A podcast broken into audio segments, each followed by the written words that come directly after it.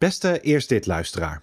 Ik ben David van Dit is de Bijbel, de podcast waarin ik wekelijks met een expert over de mooie, moeilijke en merkwaardige kanten van de Bijbel praat. We zijn er een paar maanden tussenuit geweest, maar we komen weer terug, want aanstaande zaterdag begint het nieuwe seizoen. En de eerste aflevering gaat over de drie-eenheid, toch de absolute kern van het christelijke geloof. Maar staat het wel in de Bijbel? Dat gaan we uitzoeken. En verder komen er dit seizoen afleveringen over de Satan, de ziel en een fascinerend Bijbelboek waar God helemaal niet te voorkomt. Boeiende en leerzame thema's dus. Dit is de Bijbel luister je of via de Eerst Dit app of abonneer je op Dit is de Bijbel in je favoriete podcast app. Dan hoef je elke zaterdag geen aflevering meer te missen. En luister gerust ook een van de 39 voorgaande afleveringen terug over de meest uiteenlopende Bijbelse onderwerpen. Hopelijk luister je mee naar Dit is de Bijbel. Eerst dit, de Bijbelpodcast van de Evangelische Omroep, IZB en NPO Radio 5, die je elke werkdag helpt ontdekken wat Jezus volgen voor jou betekent. Vandaag door Jan Maarten Goedhart.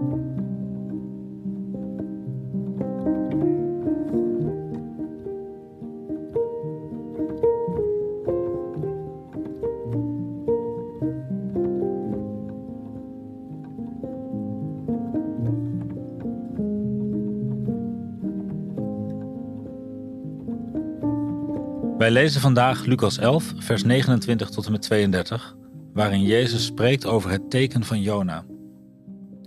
Toen er steeds meer mensen toestroomden, zei Jezus: Dit is een verdorven generatie. Ze verlangt een teken, maar zal geen ander teken krijgen dan dat van Jona. Zoals Jona een teken was voor de inwoners van Nineveh, zo zal de mensenzoon een teken voor deze generatie zijn.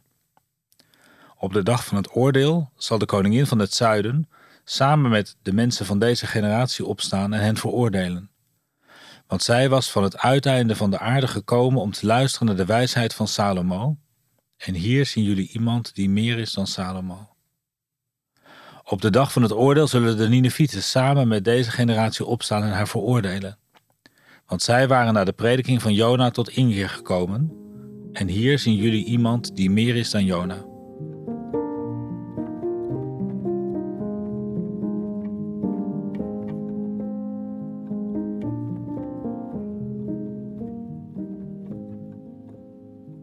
Schijn bedriegt. Grote aantallen kunnen ons op het verkeerde been zetten. Wanneer je hier leest dat steeds meer mensen toestromen om naar Jezus te luisteren, zou je daar het beeld bij kunnen krijgen van een snel groeiende gemeente. Zoveel mensen op de been, zij moeten wel iets met Jezus hebben.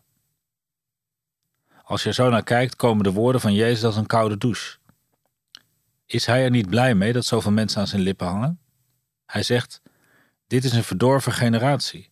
Ze verlangt een teken, maar zal geen ander teken krijgen dan dat van Jona. Jezus verwijst hier naar wat kort daarvoor door de mensen uit de menigte werd gezegd. We lezen dat in vers 15 en 16. Enkele van hen zeiden: Dankzij Beelzebul, de vorst der demonen, kan hij demonen uitdrijven. Anderen verlangden van hem een teken uit de hemel om hem op de proef te stellen.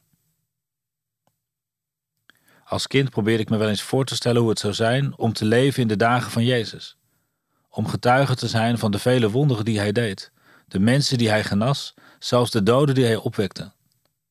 Ik kon me op geen enkele manier voorstellen dat je dan niet in hem zou gaan geloven. Dat je dan niet overtuigd zou raken van het feit dat hij inderdaad de zoon van God was.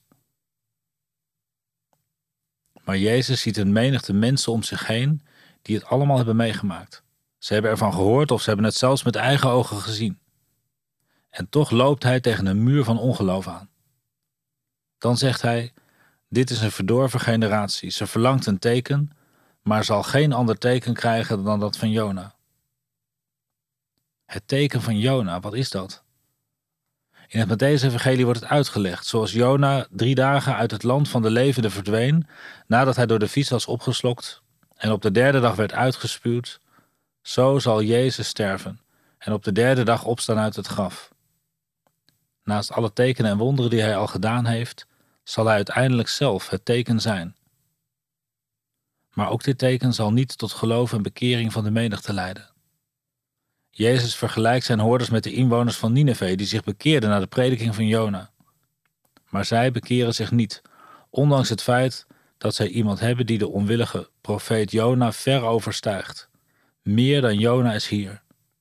Het teken van Jona zal hen niet helpen. En hij doet er nog een schepje bovenop door hen te vergelijken met de koningin van Sheba, die naar Jeruzalem reisde vanwege de wijsheid van Salomo. Jezus' toehoorders hoeven niet eens op reis te gaan, zij hebben de wijsheid zelf in hun midden. Meer dan Salomo is hier, maar zij geloven niet. Zoveel mensen op de been en zoveel ongeloof. Het moet voor Jezus een lijdensweg zijn geweest. Deze gesprekken vinden plaats terwijl hij op weg is naar Jeruzalem. Kort daarna gaat hij de stad binnen en barst in tranen uit om het oordeel dat haar te wachten staat, vanwege het ongeloof van de mensen. We spreken in de kerk vaak over de kracht van geloof, en dat is goed. Geloof tilt ons op, geeft ons vertrouwen en nieuw perspectief. Maar er is ook zoiets als de zuigende, neerwaartse kracht van ongeloof. Herken je dat? Dat het ongeloof van zoveel mensen om je heen je aanvliegt. Dat mensen massaal de kerk de rug toekeren, zoals ooit die menigte Jezus de rug toekeerde. Het kan me soms verlammen. Maar het is de bittere werkelijkheid dat Jezus met alles wat hij was en deed, heel veel mensen niet kon overtuigen, hun ongeloof niet kon overwinnen. Het is voor de kerk van vandaag niet anders. Ook ons is niet meer gegeven dan het teken van Jona. Wij geloven in Jezus die is gestorven en opgestaan uit de dood op de derde dag. En die zo een weg gebaand heeft naar een nieuw leven in een nieuwe wereld.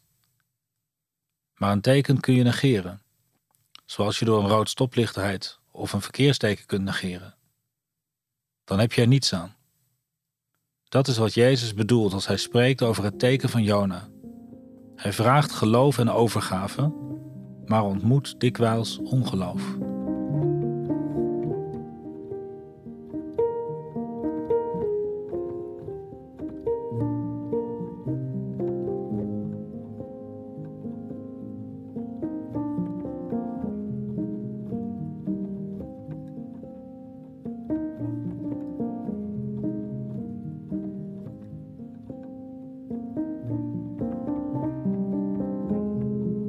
Heer, ik dank u dat ik in u mag geloven.